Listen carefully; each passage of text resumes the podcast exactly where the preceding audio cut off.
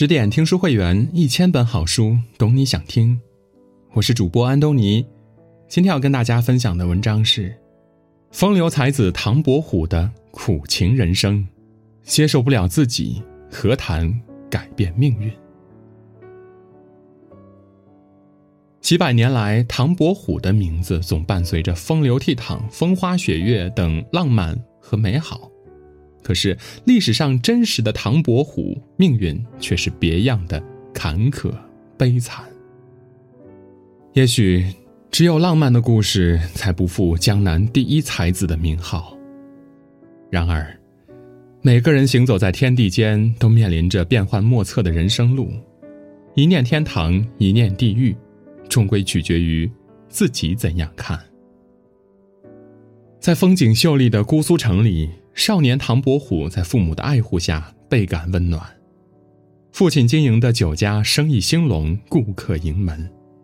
唐伯虎衣食不愁，时不时约上几个小伙伴，在别致幽静的亭台院落、小桥巷弄游乐玩耍，日子过得悠然自得。除了喜好游乐，少年唐伯虎更是博览群书，才思敏捷，16岁就考中了秀才。不久他又娶了娇妻，得了个儿子，过起甜蜜的生活。如果日子就这样顺利地过下去，该是多么的美好。可是平静的岁月却暗暗地发出狞笑，似黑夜里突然照头一个闷棍，让人应声而倒，猝不及防。25岁那年，唐伯虎永远无法想象，也无法接受命运和他开的莫大的玩笑。父亲一病不起，溘然离世。接下来他的母亲、妻子、儿子、妹妹相继离他而去。还有什么比失去至亲更痛苦？而这种痛苦居然接二连三，以几倍的态势骤然压在一个人身上。原本宾客盈门的酒家变得无人问津，手艺精良的大厨师走了，熟悉业务的采办开尽最后一抹油溜了。殡葬店的老板眼看唐伯虎家道败落，又是一介书生，不谙世事，趁此大捞一笔。就像变戏法一样，唐伯虎从一个锦衣玉食的公子哥变成了家徒四壁的可怜虫。有句话说，时代抛弃你的时候根本不会和你打招呼。对于唐伯虎这样风云巨变的命运，也丝毫不给他一点预兆和准备，他很快就病倒了。温室里的花朵习惯了阳光雨露，总无法面对突如其来的狂风骤雨。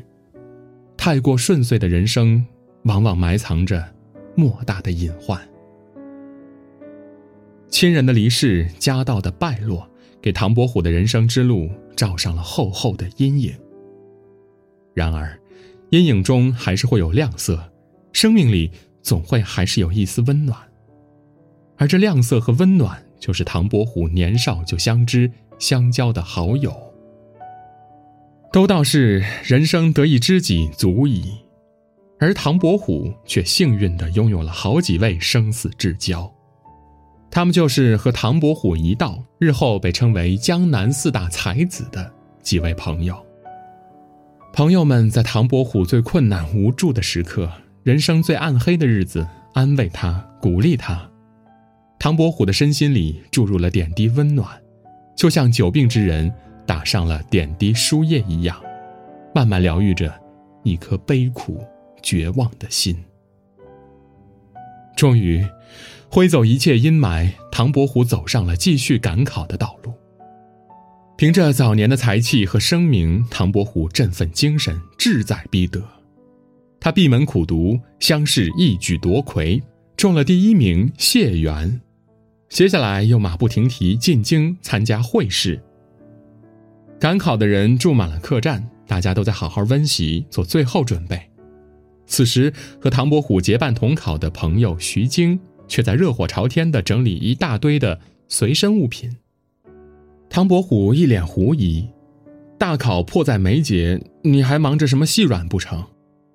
徐经扭过头来，一脸玄妙地说，这你就不懂了，考试是一回事，可拜会各位大佬也不可小觑啊。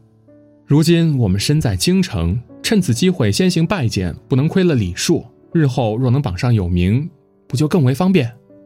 生性热情爽朗的唐伯虎一想，似乎很有道理。于是他们满怀虔诚拜望了李东阳、程敏正、吴宽等名人雅士，而前辈们对两人的风采颇为赏识，对唐伯虎的才气也尤其欣赏。两位考生受到如此鼓舞，兴高采烈。考试当天，唐伯虎更是奋笔疾书，潇潇洒洒。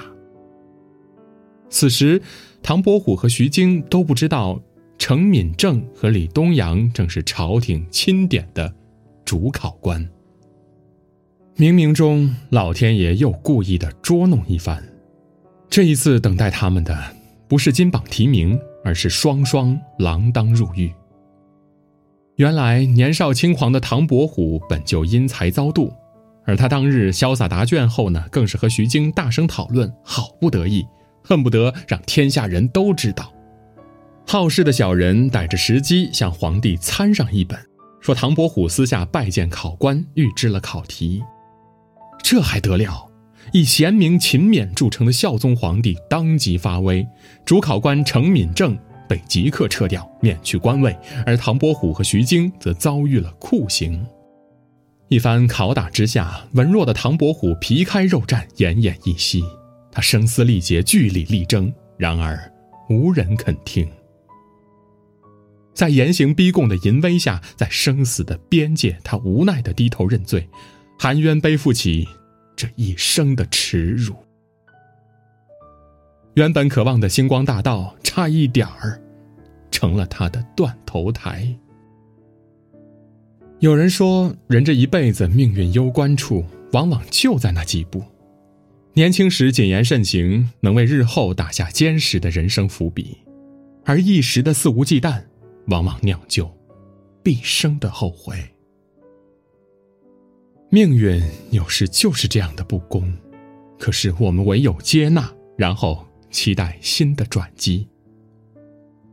唐伯虎拖着一身的伤痕回到了姑苏的家，往日最是艳羡喧嚣和繁华的他，变得深居简出。声名于他，一时都成为浮云。他眼下最大的希望就是自己还能活下去，能好好活着。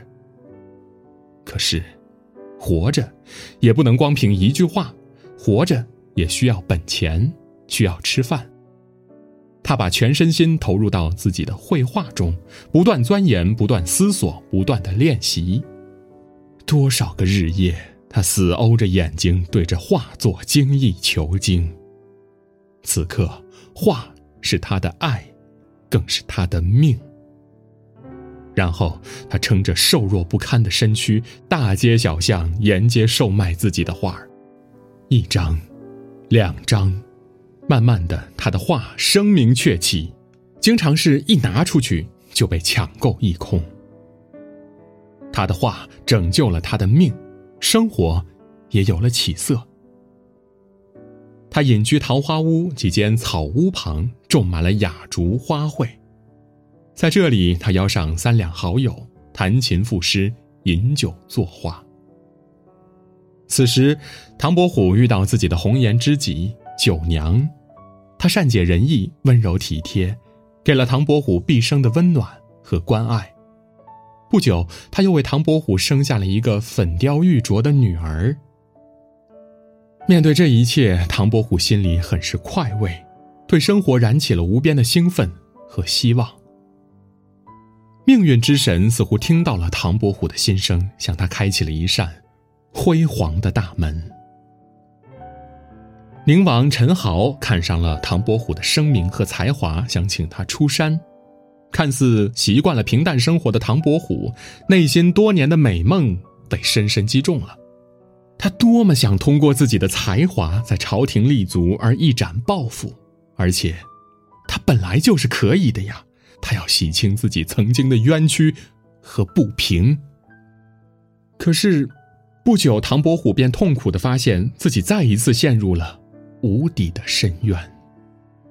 原来宁王大肆笼络这些文人志士，只是为了自己天大的阴谋。他想推倒皇帝的宝座，自己上去异享风光。谋逆可是要诛九族的，唐伯虎比谁都清楚这其中的厉害，可是已经误入贼船的他岂能一走了之呢？一想到爱妻的温柔，女儿的笑脸，唐伯虎觉得心上被狠狠地咬了一口。